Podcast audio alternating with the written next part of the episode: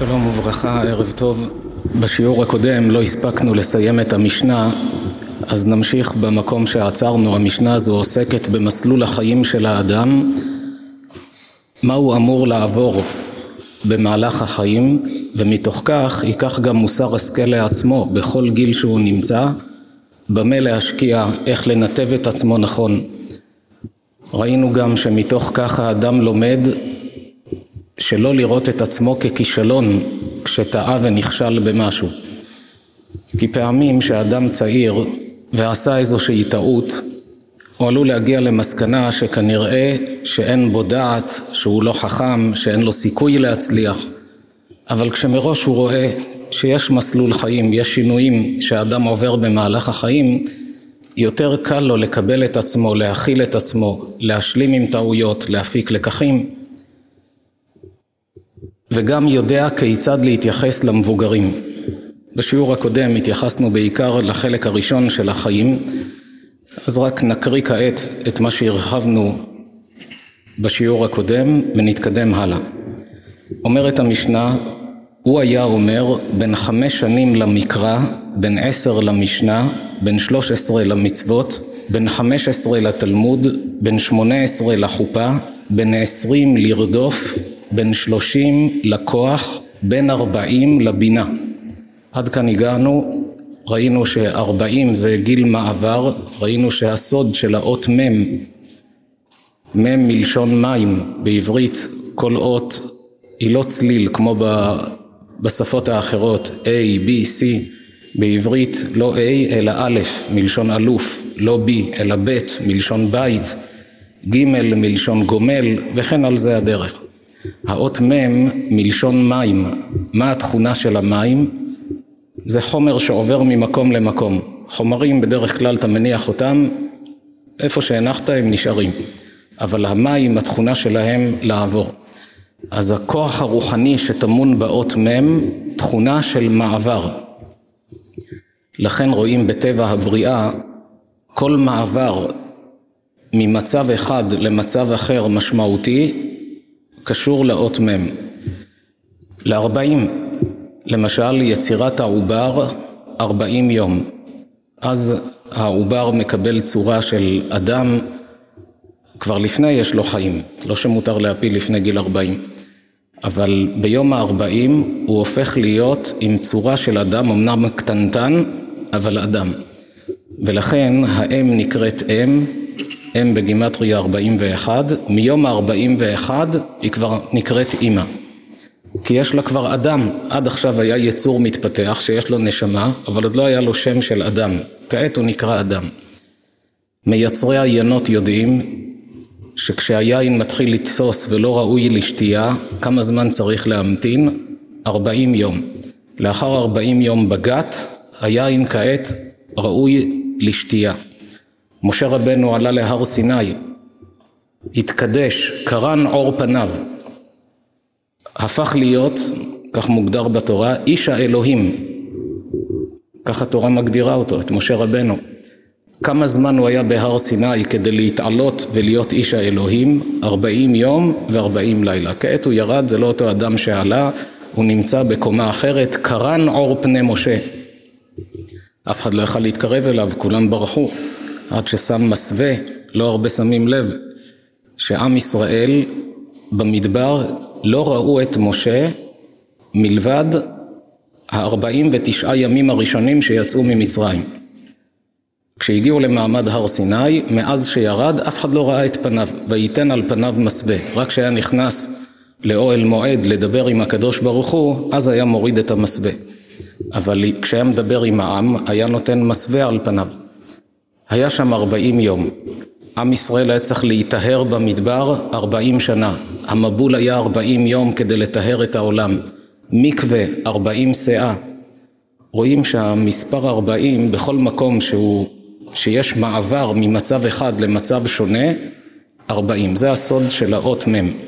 לכן אומרים חז"ל במדרש, יש תפילה שמתקבלת לארבעים יום.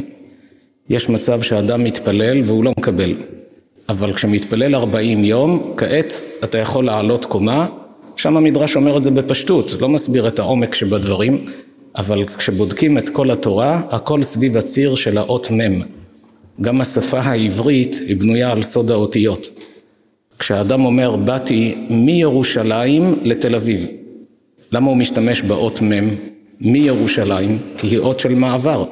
יש הרבה אותיות, יכל להגיד באתי גי ירושלים, די ירושלים, למה מירושלים? לעומת זאת האות ל' היא אות גבוהה, לימוד, ל' מלשון לימוד, שאיפה למרחקים, זה בעצם היעד. האות ל' מעניקה סקרנות לאדם שהיא מופיעה בשמו. האות מ' דחף לעבור ממצב למצב. יכול להשתמש בכל אות לטובה ויכול להשתמש לרעה. בספר הצופן הרחבנו בעניין הזה בכל אות ואות מה טמון באות וכיצד האדם יכול לנתב את עצמו לטובה ולרעה כדי שלפי האותיות שמרכיבות את שמו ידע איך לנתב את עצמו. האות מ' מעניקה לאדם דחף למעבר, הוא יכול לעבור בקלות, זה טוב או לא טוב? תלוי היכן. הוא יכול לנתב את התכונה הזו לעבור בקלות מטיפוס כעסן לטיפוס רגוע, הרבה יותר קל לו מאשר אחרים. כי המעבר נטוע בו, הוא יכול לשנות את המידות, לתקן את עצמו. אם צריך לעבור דירה לעיר אחרת, הוא מתאקלם בקלות. יש אנשים מאוד נקשרים למקום שהם נמצאים בו, מאוד קשה להם לעבור, אפילו כשיש צורך אמיתי לעבור דירה. אבל התרגלו למקום, קשה להם. בעלי האות מ', כל הנושא של מעבר הרבה יותר קל. מצד שני, עלול לפעול בהם לכיוון לא טוב. האדם הזה עלול להגיע למצב של חוסר שקט. בכל מקום שהוא נמצא, לא נוח לו, מחפש להיות במקום אחר.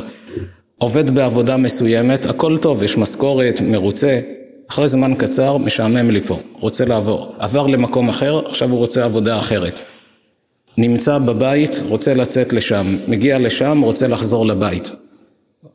נמצא בדחף של מעברים, אבל אם הוא ידע לזהות את עצמו, יש לי את האות מ' בשם, בפרט אם היא האות הראשונה, תמיד האות הראשונה בשם הכי דומיננטית, הכי משפיעה על האדם, אז הוא יודע, יש לי את ההתמודדות הזו, צריך להיות יותר רגוע במקומות שאני נמצא בהם, ולהשתמש במם לעשות שינויים לטובה. לעבור ממצב למצב בצורה נכונה, לי הרבה יותר קל מאחרים, וכך עולה ומתעלה. באות מ' יש גם רגיעה של המים, יש כמה תכונות, כמו שהרחבנו שם בספר, בפרק שעוסק באות מ'. לכן אומרת המשנה, בין ארבעים לבינה. כשאדם מגיע לגיל ארבעים שנה, הוא מקבל בינה. ההתבוננות שלו בפרטים היא הרבה יותר נכונה, מדויקת, הוא שם לב לפרטים שאחרים לא שמים לב, כי הוא הגיע כבר לגיל 40. לפני כן ראינו, בין 20 לרדוף, בין 30 לכוח, ראינו ש-30 הוא כבר יותר מאוזן מאשר 20, אבל 40 הוא עובר עכשיו לקומה אחרת. הוא נמצא במצב של בינה, של התבוננות, מזה גם כל אדם יעקוב אחרי הגיל של עצמו, הגיע לגיל 40, יתבונן ויראה כיצד להשתמש בגיל הזה לטובה, לא ייכנס לעצבות, התחלתי להזקין, אלא ייקח את הדברים לטובה. ממשיכה המשנה, בין חמישים לעצה. כשאדם מגיע לגיל חמישים, החוכמת חיים שלו נעשית הרבה יותר יציבה מאשר לפני כן. שווה לקבל ממנו עצה. יש צעירים שבטוחים שהם החכמים הגדולים. והמבוגרים שייכים לדור הקודם. אם הם לא בדיוק מבינים בטכנולוגיה, אז כנראה שהם לא מספיק חכמים. זו טעות גדולה. אם יש במשפחה אדם שכבר הגיע לגיל חמישים, שווה להתייעץ איתו. לשאול אותו. תעשה אחר כך מה שאתה רוצה, אבל לפחות תשמע עצה. תקבל עצה, תחכים, תחליט מה הלאה. איפה רואים את זה שגיל חמישים האדם מגיע לעצה? יש פסוק בתורה, נקריא את הפסוק, זה נאמר בלוויים, ומבין חמישים שנה ישוב מצווה העבודה ולא יעבוד עוד, ושירת את אחיו. הלוויים היו עובדים בבית המקדש עד גיל חמישים, אבל בגיל חמישים היו יוצאים לפנסיה, מה שנקרא, לא עובדים יותר בבית המקדש. מה התפקיד שלהם? ושרת את אחיו. מה יש לשרת את אחיו? כותב רש"י כאן במשנה, שהשירות שהלוי שהגיע לגיל חמישים היה נותן לאחיו, היה ייעוץ. היה מייעץ להם, היה מדריך אותם, היה מלמד אותם, באים צעירים, לוויים, אין להם את המומחיות, את הפרטים, גיל חמישים הוא היה המדריך שלהם. לכן הדרכה וחוכמה ועצה ותבונה מאדם שהגיע לגיל חמישים שווה הרבה יותר מגילאים מוקדמים יותר. גיל ארבעים הוא כבר הגיע לבינה, התבוננות, יש לו מעמד אחר, אבל גיל חמישים עלה קומה. ממשיכה המשנה בין שישים לזקנה. כשאדם מגיע לגיל שישים, מוגדר שהגיע לגיל זקנה, נקרא עוד משפט, בין שבעים לשיבה. יש הבדל בין זקן לבין איש שיבה. על דוד המלך כתוב שהוא מת שבע ימים, בשיבה טובה. בן כמה מת דוד המלך? בגיל שבעים הלך לעולמו, וכתוב שנפטר בשיבה טובה. יש עוד שכתוב עליהם שנפטרו בשיבה והיו בגיל יותר מאוחר. אבל מי שנפטר לפני גיל שבעים, אי אפשר לומר שהוא נפטר בשיבה. כשאדם מגיע לגיל שבעים, משם והלאה, נקרא שהוא נפטר בשיבה. שישים זקנה. הזקנה שכאן היא שונה מהעברית של היום. כי אם זקן ואיש שיבה זה אותו דבר, אז למה לגיל שישים קורא זקן ולגיל שבעים איש שיבה? אבל הפירוש הוא, בתורה כתוב מפני שיבה תקום והדרת פני זקן. על פי ההלכה, כשנכנס אדם בגיל שבעים, אנחנו מצווים לעמוד לקראתו. אף על פי שהוא אין לו שום השכלה, הוא לא למד שום דבר, אין לו שום ידע, עבד לפרנסתו כל חייו, אפילו לא יודע קרוא וכתוב. כשנכנס אדם שהגיע לגיל שבעים, מצוות עשה מהתורה לעמוד בפניו ולכבד אותו. הגמרא אומרת שאביי היה אחד מגדולי האמוראים, היה מכבד גויים זקנים. שאלו אותו תלמידיו, כבוד הרב, גדול הדור, תלמיד חכם חשוב, זה לפי כבודו לכבד גויים שזקנים? אמר להם, כמה הרפתקי עדו עלה. כמה הרפתקאות עברו עליהם במהלך החיים, במילים אחרות, יש להם חוכמת חיים. אדם שעובר הרבה בחיים, יש לו חוכמת חיים. את החוכמה שלו אני מכבד. אפילו שהוא לא יהודי, אבל יש לו חוכמה, צריך לכבד את החוכמה שיש באדם הזה. קל וחומר אחד מעם ישראל, אנחנו מצווים מהתורה מפני שיבה תקום. אם כך, מה זה המשך הפסוק? והדרת פני זקן. הרי זקן זה בגיל שישים, יותר מוקדם. אומרת הגמרא, זקן זה קנה. בעברית של היום קוראים זקן לאדם שהגיע לגיל מופלג. אבל בגמרא כתוב שזקן שכתוב בתורה, המילה מתחלקת. זה קנה. מה הוא קנה? קנה חוכמה. כלומר, אם אנחנו רואים תלמיד חכם, אפילו שהוא צעיר, אנחנו מכבדים אותו. למה? מכבדים את התורה שבו. כשאדם עוסק בתורת השם, האור האלוקי נכנס לתוכו, כמו שכותב הרמח"ל בספר דרך השם. והדיבור שלו מקבל כוח. לא רק גדולי הדור, אפילו אדם עובד לפרנסתו, אבל קובע עיתים לתורה כל יום, יש לו את השיעור שלו, אין מצב שעובר עליו יום בלי ללמוד תורה, או חברותה, או יוצא לבית הכנסת, יושב בשיעור ולומד, בדרכים מנצל את הזמן לשמוע שיעורים, כמה שיכול למלא את עצמו בתורה. כשאדם עוסק בתורה, האור האלוקי שבתורה נכנס לתוכו, וממילא הדיבור שלו מקבל כוח. כשהוא הולך ברחוב וחבר מספר לו על הקשיים שיש לו, והוא אומר לו שהשם יעזור לך, שתצליח, הדיבור הזה יש לו כוח, כי זה אדם שלומד תורה. אף על פי שבחיצוניות הוא לא נראה רב, אבל הוא לומד תורה. אם הולכים לאחד מגדולי ישראל שכל חייו הקדיש את עצמו לתורה, אז הברכות שלו במשקל אחר. אבל כל אדם שעוסק בתורה צריך לדעת, האור האלוקי נכנס לתוכו, מברך את ילדיו בערב שבת, ישמחה אלוהים כאפרים וכמנשה, יברכך השם וישמרך. מאוד חשוב להכניס את הנוהג הזה לבית. יש הרבה בתים שנוהגים, יש כאלה שכחו את המנהג הזה, וזה מנהג חשוב.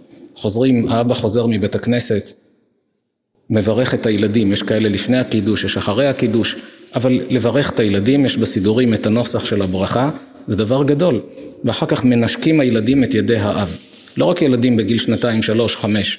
גם אם הילד בגיל ארבעים, יקבל ברכה מאביו בערב שבת, יש לזה משקל גדול. הברכה של אדם שעוסק בתורה, האור האלוקי, כך כותב הרמח"ל, מאיר בתוכו של האדם, מאיר את נשמתו, וממילא הדיבור שלו מקבל הרבה יותר כוח. פעם הסברנו את העניין הזה על פי היסוד הגדול של הרמח"ל, מה זה אור אלוקי שזורם באדם. כך כותב הרמח"ל, שהקדוש ברוך הוא את האור האלוקי של עצמו, הוא הכניס במילים של התורה. כשאדם עוסק בתורה, הוא מתחבר לצינור השפע האלוקי הזה, והנשמה מקבלת את האור הפנימי. בזה מובן, איך ייתכן שמשה רבנו, הקדוש ברוך הוא אמר לו, תדבר עם הסלע, והוא יוציא מים. ומשה רבנו לקח את המטה והיכה את הסלע, ויצאו מים. ובשביל זה הוא לא נכנס לארץ. איזה צער היה למשה רבנו, הוא הוציא את עם ישראל, כל הצרות שעשו לו במדבר, התנהל איתם, עבר את הכל, לפני שהם נכנסים לארץ, עלה להר נבו, נפטר שם ולא נכנס לארץ. יהושע בן נון היה המנהיג במקומו. עשינו את כל המסלול הזה להגיע ליעד, ונפטר במדבר. למה? אחרי הסיפור של הסלע, שהיכה במקום לדבר, אמר לו הקדוש ברוך הוא, יען לא האמנתם בי להקדישני. בגלל שלא האמנתם בי להקדיש אותי, אז אתם לא תיכנסו לארץ. הפרשה הזאת מאוד תמוהה. אנחנו כולנו לא בדרגה של משה רבנו, אבל אם היינו זוכים להתגלות אלוקית, הקדוש ברוך הוא היה מתגלה אלינו נבואה ואומר לנו, אתה רואה את הסלע הזה? תדבר איתו, הוא יוציא מים. מישהו מאיתנו היה הולך להכות אותו? התגלות אלוקית. ודאי שהיינו מדברים, יודעים, הוא ברא את העולם, הוא שולט בכל. משה רבנו, כמה ניסים, כמה מופתים, היה בהר סיני. איך יכול להיות שהקדוש ברוך אומר לו, תדבר עם הסלע והוא מכה?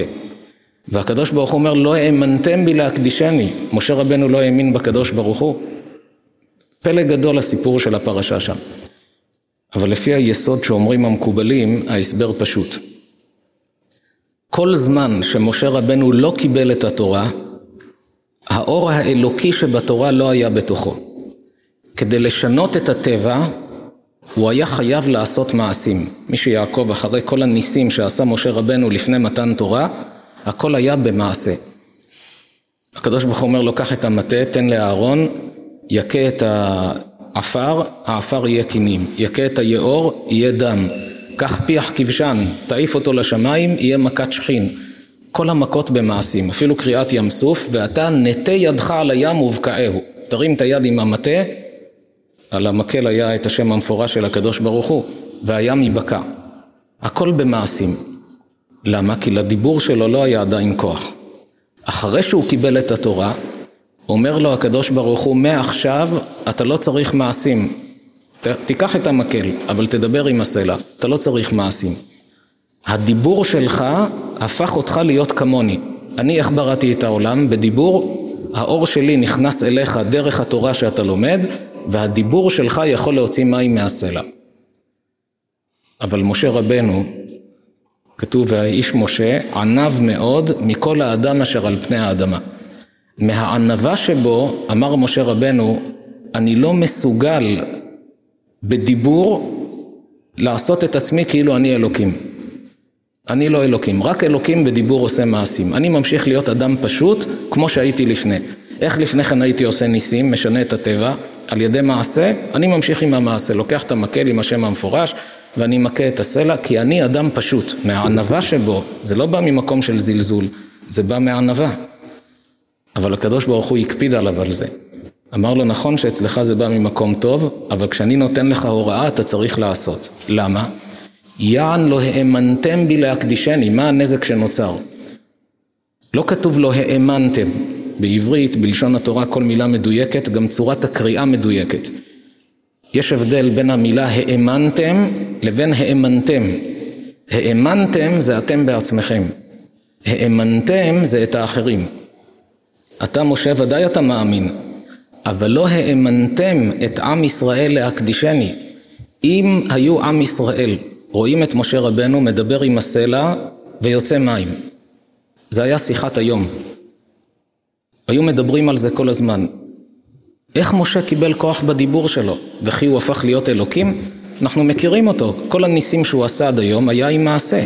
פתאום הוא מדבר וזה נהיה. מה היו עונים כולם?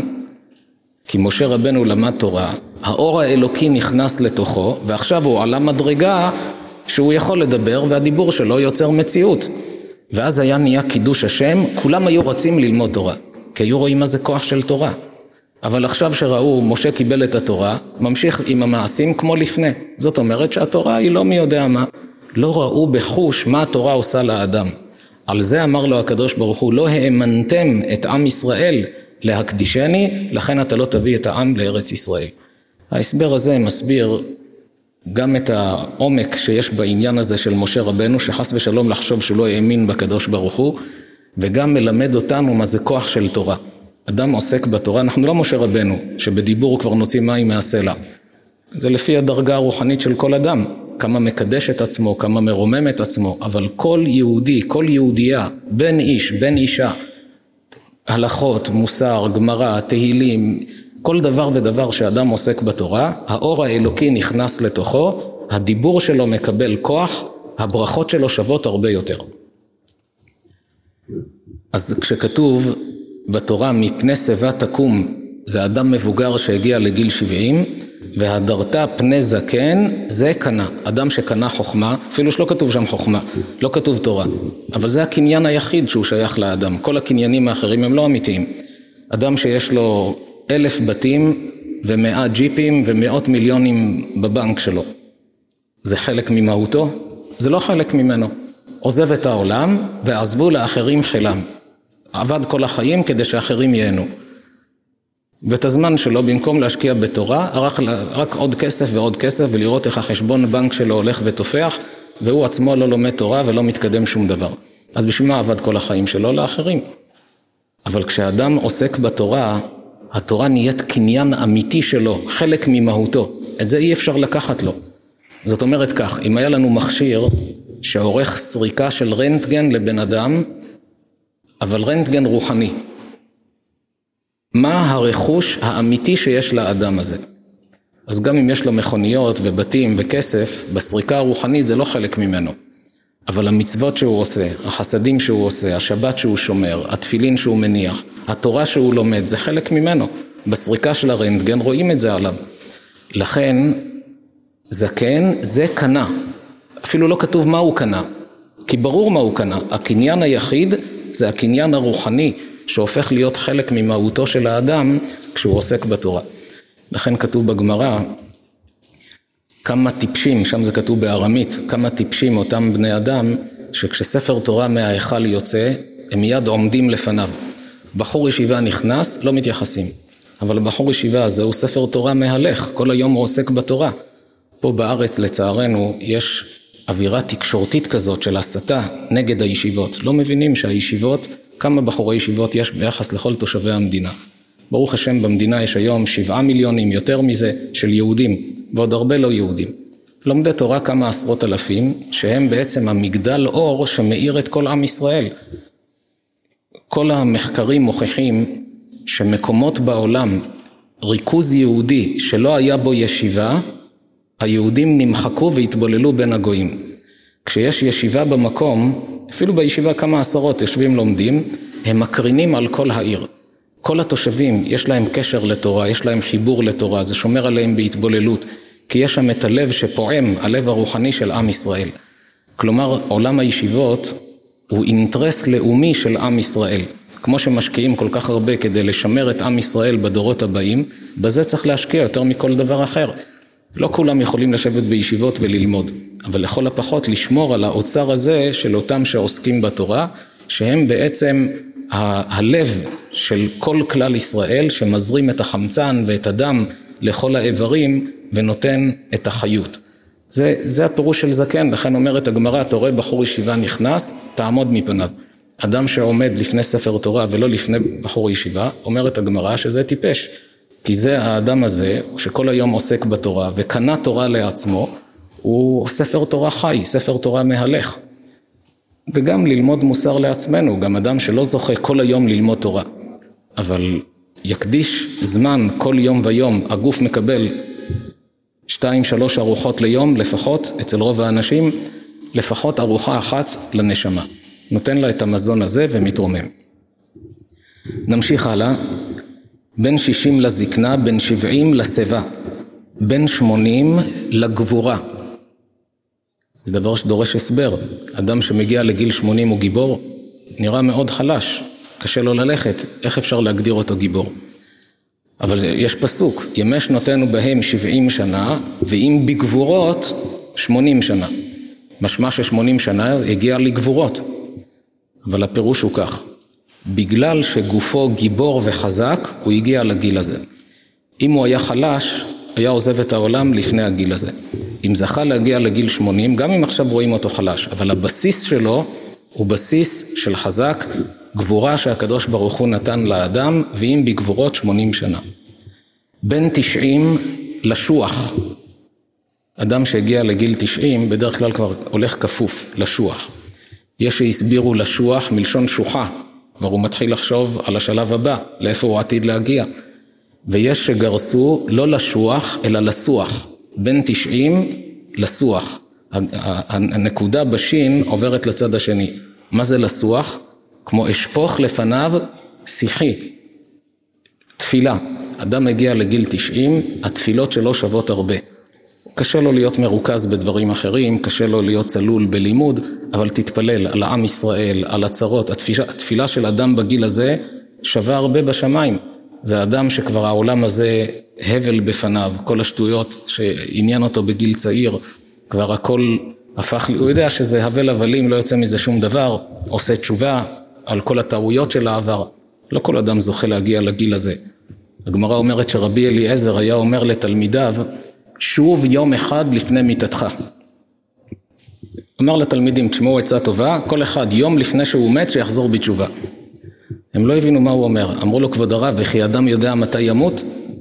אם היינו יודעים מתי, מצוין, יום לפני היינו מתארגנים, מגיעים נקיים לעולם האמת, מי יודע מתי ימות? אמר להם, זה בדיוק מה שאני מתכוון. כל יום יעשה תשובה, שמא מחר הוא מת, ונמצא כל ימיו בתשובה. אדם שאומר לעצמו, אני לא יודע מתי היום האחרון. כל יום, מה שעשיתי טעות, אני מתחרט. מחר שוב עשיתי טעות, מתחרט על זה. משתדל להתקדם, אבל גם אם נופל, לא מתייאש. שבע ייפול צדיק וקם. נופל ונקרא צדיק. למה? כי הוא קם. הוא לא רוצה להיות שם. הוא שואף לא ליפול. היצר התגבר, נפל, שוב הוא קם. זה נקרא צדיק אפילו בזמן שהוא נפל. כי הוא שוב עולה, לא מתייאש עד שמתייצב ועולה מקומה לקומה למדרגות המושלמות. אז זה כל החיים ככה, אדם צריך לעשות, לחיות בחשבון נפש. אבל בגיל 90, כשאדם מגיע לגיל הזה, בין 90 לסוח, לפי הגרסה הזו, שמביא אותה רבנו יונה, הפירוש להרבות בתפילה. התפילות באות מעומק הלב, גם אדם שיש לו במשפחה סבא, סבתא, מבוגרים שהגיעו לגילאים האלה, שילך לבקש מהם ברכות, יבקש מהם שיתפללו עליו. אף על פי שהוא אומר, אבל סבא שלי כל, כל ימיו היה בעל מכולת, הוא לא היה תלמיד חכם, אבל הוא הגיע לגיל הזה, הסבתא הגיעה לגילאים מבוגרים, שווה לקבל מהם ברכה. בכלל, יש היום דבר שצריך לשנות אותו, את התחושה הזו שהעולם שייך לצעירים, והמבוגרים כאילו עשו את שלהם. בחז"ל רואים בדיוק הפוך, כמה צריך לכבד את המבוגרים, את החוכמת חיים שלהם, אפילו שהוא לא מהמשפחה. קל וחומר, מדובר בהורים, בסבא וסבתא, כמה צריך לייקר ולכבד אותם. מקיים מצווה מהתורה וגם ישמע עצות. אדם שאפילו יש לו איזה קרוב משפחה מבוגר בבית אבות, יבקר אותו, גם מקיים מצווה גדולה של אדם יושב בודד, משעמם לו, שב איתו, סבא תן לי עצות לחיים, דוד, דודה, תנו לי עצות לחיים, יש לכם הרבה ניסיון.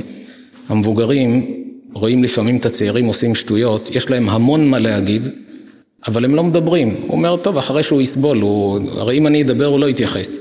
אז אני, אני רואה שהוא הולך לכיוון לא טוב, אני יודע שהוא הולך לחיים של צרות, אבל הוא לא שואל אותי, אז הוא ילמד מהניסיון שלו. צעיר שהוא חכם, מבקש מהמבוגרים עצות, תחכימו אותי. תלמדו אותי, תנו לי עצות לחיים. אתה לא חייב לקחת כל מה שיגידו, אולי חלק לא מתאים לך, אבל לפחות תשמע, גם עושה חסד, גם מקבל עצה. גם העניין הזה שאנשים יוצאים לפנסיה בגיל מסוים, כשכוחם עדיין במותנם, ויושבים בבית משועממים. פתאום מתחיל לריב עם אשתו. שלושים שנה חי איתה, היה להם שלום בית. יצא לפנסיה, הוא מסתכל עליה, היא מסתכלת עליו, מתחילים לריב. בגיל הזה שיוצאים לפנסיה, צריך כל אדם למלא את הסדר יום שלו. יש בתי כנסת שעושים בהם שיעורים לפנסיונרים. עוד מי שהולך להתפלל שלוש תפילות ביום, יוצא מהבית, חוזר, מי שלא הולך להתפלל בבית כנסת, יושב מבוקר עד ערב בבית, צופה בטלוויזיה, מסתכל על אשתו, נמאס לו להיות שם, מתחילים לריב.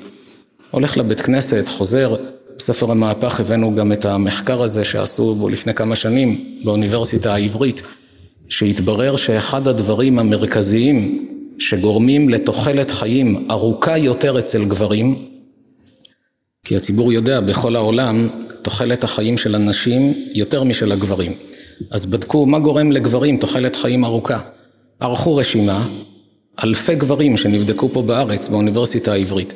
התברר שגבר שמתפלל כל בוקר במניין בבית הכנסת מאריך ימים מתוך בריאות יותר מאותם שלא הולכים להתפלל כל בוקר. הם מנסים להבין מה הסיבה. מחפשים סיבות טכניות, שאולי הוא נמצא בכמו מועדון כזה, הם מסבירים, כל בוקר הוא הולך, יש לו חברים, נותן לו תוחלת חיים ארוכה. יש מסבירים שכשהוא קם בבוקר ולא הולך מיד לעבודה, אלא קודם מתפלל, הזרימה של הדם פועלת אחרת, מיושב, אחר כך הולך לעבוד. יש אנשים בגיל צעיר, לא הולכים להתפלל, מתפלל בבית. שואלים אותו, למה אתה לא מתפלל בבית כנסת? הוא אומר, יש לי עסק, אני רוצה להגיע שעה יותר מוקדם, לפתוח את החנות, להרוויח עוד כסף. הוא חושב שאם הוא יתפלל בבית כנסת הוא יפסיד. לא רק שירוויח את כל האמנים והקדושות והקדישים והתפילות וברכת כהנים שזה דבר עצום, אלא הקדוש ברוך הוא בסוף החיים מחזיר לו כמה שנים טובות כנגד כל השעה שכל בוקר הוא הלך בגיל צעיר. אין מצב שהאדם נותן לקדוש ברוך הוא והקדוש ברוך הוא לא יחזיר לו פי כמה. לא תמיד הוא חושב על זה. בלי המחקר הזה מישהו חשב? אמנם בגמרא זה כתוב. הגמרא אומרת שאמרו לרבי יוחנן, איכא שווה בבבל. יש מבוגרים מאריכים ימים בבבל, עיראק. אומרת הגמרא שהוא התפלא. אמר להם, אבל כתוב בתורה, למען ירבו ימיכם וימי בניכם על האדמה. בארץ ישראל, אווירה בארץ ישראל מחכים, וגם נותן אריכות ימים. איך שם מאריכים ימים כל כך הרבה? כשאמרו לו מדובר באנשים שכל בוקר הולכים להתפלל בבית כנסת, בערב מתפללים, אמר אם כך זה לא פלא. מי שמתפלל בבית כנסת יש לו אריכות ימים, זה כתוב בגמרא. היום המחקרים מוכיחים את הדבר, הבאנו את המקורות שם בספר המהפך, עם המחקר הזה שנעשה באוניברסיטה העברית. על כל פנים, גם אדם שיוצא לפנסיה צריך למצוא את הסדר יום, שהיום שלו יהיה רווי בתוכן, אם זה חברותה, שיעורים, הרצאות, פעילות, חסד, עשייה, ואם יהיה מישהו שיקים, כמו שיש לשכת התעסוקה, אם מישהו יקים איזה משרד תיווך בין אנשים שיצאו לפנסיה, שכוחם במותנם, והם חכמים ונבונים ובעלי ניסיון, ברוב המקרים הם מוצלחים יותר מהצעירים בגילאי ה-20 ומשהו שמיד מתקבלים לעבודה. רוב מקומות העבודה מקבלים צעירים, מבוגרים כבר לא מקבלים. וחבל, יש תחומים שהמבוגר יכול לתרום יותר מהצעיר. חשוב שיקימו איזה משרד תיווך שיתווך בין מקומות שמחפשים עבודה לבין מבוגרים שיצאו לפנסיה, אפילו במחיר יותר זול מאשר אחרים. אבל זה גם חסד למבוגרים, פתאום מרגיש מיציתי את עצמי, אין לי יותר טעם בחיים. חס ושלום לחשוב כך, אבל תמיד לחשוב על פעילות ועשייה. נמשיך הלאה, בן מאה כאילו מת ועבר ובטל מן העולם, כך מסיימת המשנה, אדם שהגיע לגיל מאה זה כבר כאילו מת ועבר בטל מן העולם, כי כבר הגוף לא כמו בעבר, המבט, כמה יש כמו משה רבנו שעליו נאמר בגיל מאה עשרים לא קהתה עינו ולא נס לכו. משה רבנו כשהגיע לגיל מאה עשרים גופו היה רענן בלי קמטים, העין שלו הייתה בהירה צלולה כמו של בחור צעיר. מי שהיה רואה את משה רבנו בגיל מאה עשרים היה רואה אותו בחור צעיר. לא קהתה עינו ולא נס לכו. זה מיוחד במשה רבנו שכל כך התקדש ברוחניות שלו עד שגם הגוף כבר לא לא איבד את, ה, את הרעננות, אבל רוב האנשים מגיע לגיל מאה, כמו שאומרת המשנה, כאילו מת ועבר ובטל מן העולם. למה צריך לומר את זה? לייאש אותנו מראש? לא בשביל לייאש. התנא אומר לאדם, תהיה חכם רואה את הנולד. אל תתלהב מזה שאתה מסתכל בראי ורואה אדם צעיר ורענן. בסוף כולם מגיעים למצב שהגוף לא כמו בעבר. אז מעכשיו תהיה חכם הרואה את הנולד. אל תיתן לגוף שלך לעשות שטויות. תשמור על עצמך בקדושה. תשקיע במה שעיקר, כמו שראינו למעלה במשנה, העולם הזה דומה לפרוזדור בפני העולם הבא. התקן עצמך בפרוזדור כדי שתיכנס לטרקלין. לכן התנא מתחיל מבין חמש למקרא ועד גיל מאה. נותן לאדם את המסלול חיים של האדם, לומר לו, תשים לב, אתה אמור לעבור את המסלולים האלה. יש תחנות שבהם אתה תתרומם, יש תחנות עם קשיים.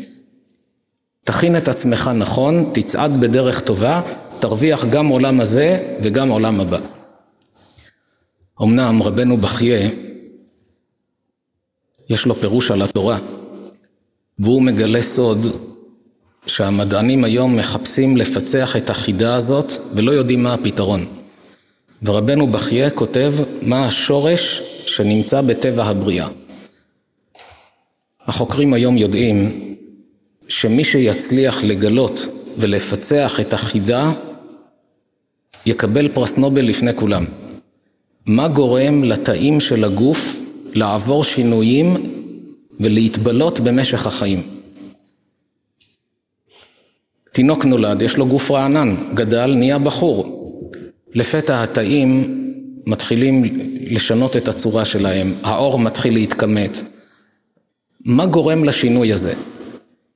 מה בעצם המחשבה שלהם? אם נגלה מה גורם לשינוי ונוכל לנטרל את השינוי, מה נקבל? שהאדם יישאר עם גוף רענן כל ימי חייו עד זקנה ושיבה, לא קמטים ולא זקנה, וממילא אם הגוף לא מתבלה, יש סיכוי שגם לא ימותו לעולם. כי הגוף עובר שינוי, מתחיל להתפרק לאט לאט, לא, לא מגיב כמו בעבר, עד שהוא קורס ומת. אבל אם נצליח לגלות מה גורם לתא להתחיל להזקין ולהתבלות, וננטרל את הגורם, יכולים להגיע לתוחלת חיים ארוכה עם רעננות ואפילו לבטל את המוות. אבל מי יכול היום לגלות?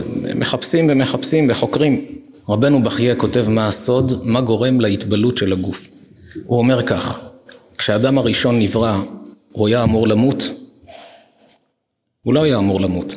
רק אחרי שאכל מעץ הדעת, אמר לו הקדוש ברוך הוא, כבר לפני, הודיע לו, ביום אכולך ממנו תמות.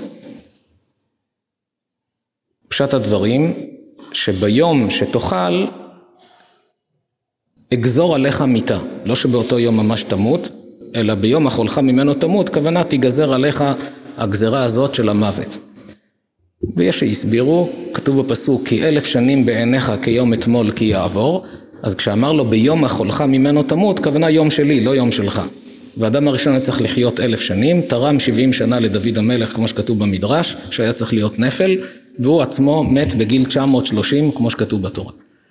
על כל פנים, יוצא שכשהאדם הראשון נברא, הוא לא היה אמור למות. למה? כי תאי הגוף היו אמורים להישאר רעננים כל הזמן. צעירים, רעננים, לא עוברים שינויים, ואדם ממילא לא מת.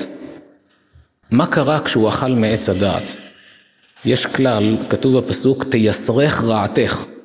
כשאדם עובר עבירה, ואחר כך הוא סובל מהעבירה שהוא עבר, זה לא שהקדוש ברוך הוא מתנקם בו, לא שמעת בקולי, אני אכה אותך. כל הענישה, גם עולם הבא, גיהינום, עולם הזה, סבל שיש בעולם, זה לא נקמה שהקדוש ברוך הוא מתנקם באדם, כי לא שמעת בקולי, אני אכה אותך. אלא זו תוצאה של המעשה עצמו. זה כמו שאדם יודע אם אני אלחץ על הכפתור, יצא מכאן אגרוף ויכה בפנים, והוא בחר ללחוץ, אז בעצם הוא היכה את עצמו. כי הוא בחר ללחוץ על הכפתור הזה. כך אומר הפסוק, תייסרך רעתך. כשאדם עושה רע, הרע עצמו מייסר אותו. זה סוג של תוצאה, של מנגנון שפועל אוטומטית. מה קרה בעץ הדעת? המקובלים מסבירים מה זה בכלל עץ הדעת. זה לא עץ השכל. יש ילדים בכיתה א' חושבים עץ הדעת זה עץ השכל. אז מה הם מבינים? שלפני שאדם הראשון אכל מעץ הדעת לא היה לו שכל, ואחרי שאכל קיבל שכל. חס ושלום לחשוב כך. אדם הראשון לפני שאכל מעץ הדעת כבר היה חכם ונבון והכיר בסודות הבריאה, קרא שמות לבעלי חיים לפי התכונה המרכזית עם תורת הסוד, היה חכם גדול אדם הראשון. יציר כפיו של אלוקים, זה שלמות של אדם. אז מה זה עץ הדעת? פירוש המילה דעת בעברית זה חיבור. כמו שכתוב, והאדם ידע את חווה אשתו. ידיעה זה חיבור. כשאדם אומר, אני יודע שזה כך, פירושו אני מחובר לדבר בוודאות גמורה. ידיעה זה חיבור. עץ הדעת טוב ורע זה עץ החיבור לטוב ולרע.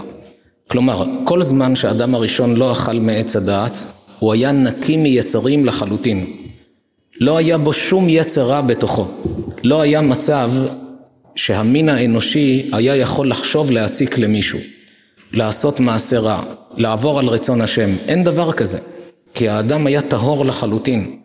לכן, כדי להתפתות לאכול מעץ הדעת, הוא לא חשב על זה לבד. אלוקים אמר לא לאכול, לא אוכלים. מה גרם לו שיאכל? גורם חיצוני. בא הנחש, שהזוהר דן, מה זה הנחש? שהסמ"ם התלבש בתוכו, רכב עליו, אבל איך שלא יהיה, היה צריך גורם חיצוני שיבוא ויפתה אותו לאכול מעץ הדעת. ברגע שהוא אכל מעץ הדעת, הוא התחבר לרע. זה כאילו שהוא לקח את היצר הרע ובלע אותו לתוכו. עכשיו הוא עצמו מתחיל לחשוב מחשבות לא טובות, מה שלא היה לו לפני. לכן ברגע שאכל מעץ הדעת, התבייש שהוא בלי בגדים. חיפש עלי תאנה, חיפש דברים. למה לפני כן הוא לא התבייש? כי לא היה לו יצר פנימי. אז הכל טבעי, הכל רגוע, הכל שלב. אחרי שאכל מעץ הדעת, היצר התחיל לבעור בתוכו, מתחיל להתבלבל. אז הוא התבייש גם בכך שהוא בלי בגדים, בגלל היצר הזה. יוצא שמה היה החטא באכילת עץ הדעת? להכניס יצר הרע לתוך האדם. אומר רבנו בחייה, עכשיו תבין למה התוצאה הייתה מוות. וכאן הוא אומר חידוש גדול. כל זמן שהאדם הראשון לא אכל מעץ הדעת ולא היו בו יצרים, כשהוא היה אוכל מאכלים שונים, מה הוא היה אוכל? בדיוק לפי מה שנחסר לו מהגוף. כל יום כשאדם מתפקד, מבזבז אנרגיה, הגוף שלו מאבד קצת ברזל, קצת סידן, חומרים שונים שהגוף מבזבז. כשלא היו לו יצרים, הוא לא היה אוכל בשביל התאווה, הוא היה אוכל נטו לפי מה שנחסר. כלומר המוח שלו היה מתפקד כמו מחשב משוכלל, סורק את הגוף, כמה נחסר לי מהיום? 4 מיליגרם סידן, 8 מיליגרם ברזל, ויטמינים כאלה, הוא היה אוכל בדיוק את מה שנחסר. ואז מה התוצאה? שהגוף נשאר רענן כל הזמן. כי מה שהגוף היה מוציא, זה בדיוק מה שהיה מקבל חזרה. לכן הוא גם לא היה אמור למות. כי כשהגוף מקבל בדיוק את מה שנחסר ממנו, הוא נשאר צעיר ורענן ומאריך ימים ולא מת אף פעם, למה שימות? הוא רענן. אחרי שאכל מעץ הדעת, הכניס את היצר הרע לתוכו, הוא מסתכל על האוכל, המוח שלו עכשיו סורק לפי האמת או לפי התאוות? עכשיו המוח סורק לפי התאוות, זה טעים, זה יעשה לי טוב, אז אוכל כמויות, בלי חשבון. כלומר, כשאכל מעץ הדעת, הכניס את היצר לתוכו, השתבשה המערכת הפנימית שידעה ממה לאכול וכמה לאכול. ואז כשהגוף מתחיל לקבל תזונה בהתפרעות, מתחיל להתפורר, מתחיל להתקלקל, התאים משתבשים, כי יש חומרים מיותרים וחסרים חומרים אחרים, מה שהוא צריך הוא לא אכל, מה שלא צריך הוא כן אכל, ואז הגוף מתחיל להתבלות ולהתקלקל עד שמת. כשיבוא משיח לעתיד לבוא, אחרי בניין בית המקדש, שיש לנו נבואות על כך, שאגב כל הסימנים היום מראים שלא היה דור שהוא סמוך כל כך לגאולה כמו הדור שלנו. יש הרצאה, מי שירצה יוכל לראות, הרצאה שנקראת נבואות אחרית הימים. ושם הבאנו את כל הסימנים שנאמרו, לא את הכל, הבאנו את רוב הסימנים שנאמרו על התקופה שלפני ביאת המשיח. אני מדבר על סימנים מפורשים, יש הרבה נבואות סתומות שעליהם דילגנו. כי זה יסביר ככה, הוא יסביר אחרת. נבואות מפורשות בעברית ברורה, מה יהיה לפני שיבוא. ורואים היום שהכל מתקיים מאז חורבן הבית ועד היום, לא היה דור שכל הסימנים התגשמו בזה אחר זה, חוץ מהדור הזה. כולל קיבוץ הגלויות, פריחת ארץ ישראל, החוצפה שגדלה, הסכסוך עם המוסלמים אחרי שסיימנו עם הנוצרים, עוד המון המון סימנים שנאמרו, אתה רואה כל הדורות, לא היה דור שהכל התקיים בזה אחר זה חוץ מהדור שלנו. אז רואים שכל העניין הזה ממש קרוב. ואז כשמגיע הזמן שמלכותו בכל משלה, מלכות השם, היצר הרע מתבטל מהעולם, כי העולם מגיע לשלמותו ולתיקונו, ואז האדם חוזר שוב לאותו מנגנון שהיה לאדם הראשון לפני שהוא אכל מעץ הדעת. אז אנחנו נמשיך לאכול ולשתות אחרי תחיית המתים, אבל כל אדם יאכל וישתה בדיוק לפי מה שהגוף שלו צריך, וכך הוא יאריך ימים. בינתיים משיח לא בא, אבל גם בתקופה הזאת אדם שיזכור את דברי רבנו בחייה ויקח לעצמו את הכלל שלימד אותנו הרמב"ם שלעולם יאכל האדם מה שבריא לגוף ולא מה שטעים לחך. אין לנו את המנגנון הזה של הסריקה לדעת כמה בדיוק, אבל לפחות תמיד יושבים ליד השולחן, בפרט באירועים, יש היום ברוך השם שפע של מאכלים, תמיד יחשוב מה בריא לגוף ולא מה טעים לחך. אדם שירגיל את עצמו בכללי הבריאות האלה של הרמב"ם, זוכה לחיים רעננים ובריאים. במדרש כתוב שאומנם אנשים חושבים שכל אחד מת בזמן שהקדוש ברוך הוא קבע לו. מי שיש לו אמונה, ככה הוא מבין, כל אדם מתי מת? כשהקדוש ברוך הוא קבע הוא מת. במדרש כתוב שרוב האנשים מתים לפני הזמן שאלוקים נתן להם בגלל שהם פשעו בשמירת הבריאות של הגוף שלהם. כלומר, היה צריך לחיות עוד כמה שנים, אבל הוא לא שמר על הבריאות, פשע בשמירת הגוף, אכל דברים לא בריאים, עישן דברים שלא צריך, הזיק לעצמו, מת יותר מוקדם. וכתוב שם בחז"ל שזה רוב בני האדם כך. כמה צריך לקחת את היסוד הזה של שמירת הבריאות ולהצליח. לקראת סיום, כשמדברים על המסלול חיים של האדם, כדאי להתבונן בעוד נקודה אחת. שלמה המלך אומר, וגם הנפש לא תמלא. כלומר, הנשמה הרוחנית, אי אפשר למלא אותה בגשמיות של העולם הזה. כאן המשנה מדברת על מסלול חיים של אדם מאז שהיה בגיל חמש ועד גיל מאה. כשבאמת בוחנים מסלול חיים, אומר רבי עקיבא, זה כתוב בספר אותיות דרבי עקיבא, רבי עקיבא היה רבו של רבי שמעון בר יוחאי. הוא אומר, תשים לב שהאדם עובר מסלול חיים מאוד מוזר. בכל גיל, כשהוא מרגיש לא טוב עם עצמו ומחפש מה שיספק אותו, שיעשה אותו מאושר, הוא מציב לעצמו יעד, והוא בטוח, כשאשיג את זה אני אהיה מאושר. מתאמץ, טורח, מה אדם לא יעשה כדי להיות מאושר? יכול לעבוד כמה שנים. כבש את הפסגה, הגשים את השאיפה שלו, ואז תוך זמן קצר משעמם אותו. הוא רוצה עכשיו משהו אחר. מציב יעד חדש, כובש את הפסגה, וגם זה כבר לא מעניין, ואז הוא רוצה דבר אחר. למשל, ניקח נער בן 16, גיל שכבר מתחיל להסתכל על החיים במבט לא כמו של ילד ממש. רואים אותו בלי מצב רוח, שואלים אותו מה יעשה לך טוב. הוא מהרהר ואומר רישיון נהיגה. והוא בטוח שאם יהיה לו רישיון, אין מצב שהוא יהיה עצוב. כשאדם חושב על משהו ומשתוקק אליו, הוא בטוח שזה יעשה אותו מאושר לכל החיים. פוגשים אותו אחרי שנה, שנתיים, יש לו רישיון נהיגה ביד. חוזר מרוצה, מראה לכולם כמה זמן האושר הזה מחזיק מעמד, עד שהוא שם לב שאין לו רכב. רישיון, אבל בלי רכב, מה זה שווה? עכשיו הוא רוצה רכב. הצליח להשיג רכב מיושן, העיקר נוסע, מאוד מרוצה. כמה זמן מחזיק העושר הזה מעמד? חודש, מתרגל לרכב, משעמם. עכשיו הוא רוצה דגם אחר. עובד כמה שנים, משיג את הדגם שהוא רצה, מסתובב שכולם יראו מה יש לו, מתרגל, כבר משעמם אותו. אבל רצית רישיון יש לך, רצית רכב כזה יש לך, למה אתה לא מאושר? נראה לי כשאני אתחתן אני אהיה מאושר. אני חייב להתחתן. והנה מצא כלה שהוא שמח בה, התחתנו. פוגשים אותו בשבע ברכות. אתה עכשיו נשוי, זהו, יש לך רכב, רישיון, כלה. אתה מאושר? תראה, אני גר בשכירות. כשתהיה לי דירה משלי, אז אני אהיה מאושר. פוגשים אותו אחרי כמה שנים, קנה דירה, נכנס לדירה החדשה. הנה, הגשמת את החלום, אתה מאושר? זה לא בדיוק שלי, לקחתי משכנתה. נראה לי שעוד שלושים שנה כשאסיים את המשכנתה, אז אני אהיה מאושר כשהדירה תהיה שלי באמת. פוגשים אותו אחרי שלושים שנה. הוא כבר בן שבעים. אתה מאושר?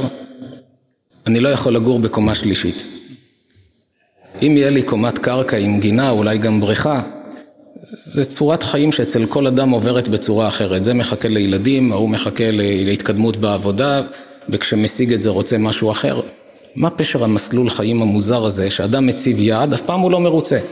כמו שחז"ל סיכמו ואמרו, אין אדם מת וחצי תאוותו בידו. יש לו מנה, מנה זה מאה, רוצה 200, יש לו 200, רוצה 400. וכשמעמיקים בדברי חז"ל רואים דבר מעניין, זה שיש לו יותר, חסר לו יותר. זה שיש לו 100, חסר לו רק 100, הוא רוצה 200. זה שיש לו 200, רוצה 400, חסר לו 200, חסר לו יותר, מרגיש יותר גרוע. מה פשר הדבר הזה? הרמח"ל במסילת ישרים מביא את הפסוק הזה של שלמה עם המדרש, וגם הנפש לא תמלא. משל לבן כפר שנשא בת מלך, אפילו ייתן לה כל מה שבידו לתת לה, אינם כלום לה, כי היא בת מלך. אדם בן כפר, התמזל מזלו, התחתן עם בת מלך. אומר לה, את בת מלך, אני אכין לך ארוחת בוקר חגיגית. היא מסתכלת, רואה, הוא רגיל גבינה וסלט. שתי גבינות וחמש סלטים. היא צוחקת עליו. זה ארוחת בוקר, תבוא תראה מה יש לי בארמון. אני אקנה לך בגדי פאר. היא רואה את הבגדי פאר שלו, זה לא מתקרב רק למחיר של הבד שקונים עוד לפני שמשלמים לתופרים ולכל השאר. אינם כלום לה, כי היא בת מלך. ממשיכים חז"ל, כך היא הנשמה. אפילו ייתן לה האדם את כל הנאות העולם הזה, אינם כלום לה, למה? לפי שהיא מן העליונים. אומר שלמה, הנפש היא רוחנית, אתה לא יכול למלא אותה בגשמיות. מה הטעות שלנו, מסביר שלמה שהיה חכם באדם? הטעות שלנו שאנחנו מקשרים בין שני דברים שהם לא קשורים כשאנחנו מרגישים רע עם עצמנו. כשאדם מרגיש לא טוב, הוא מחפש מה חסר לי, מה ייתן לי סיפוק, מה יעשה אותי מאושר. אז בגיל 16 הוא אומר זה הרישיון.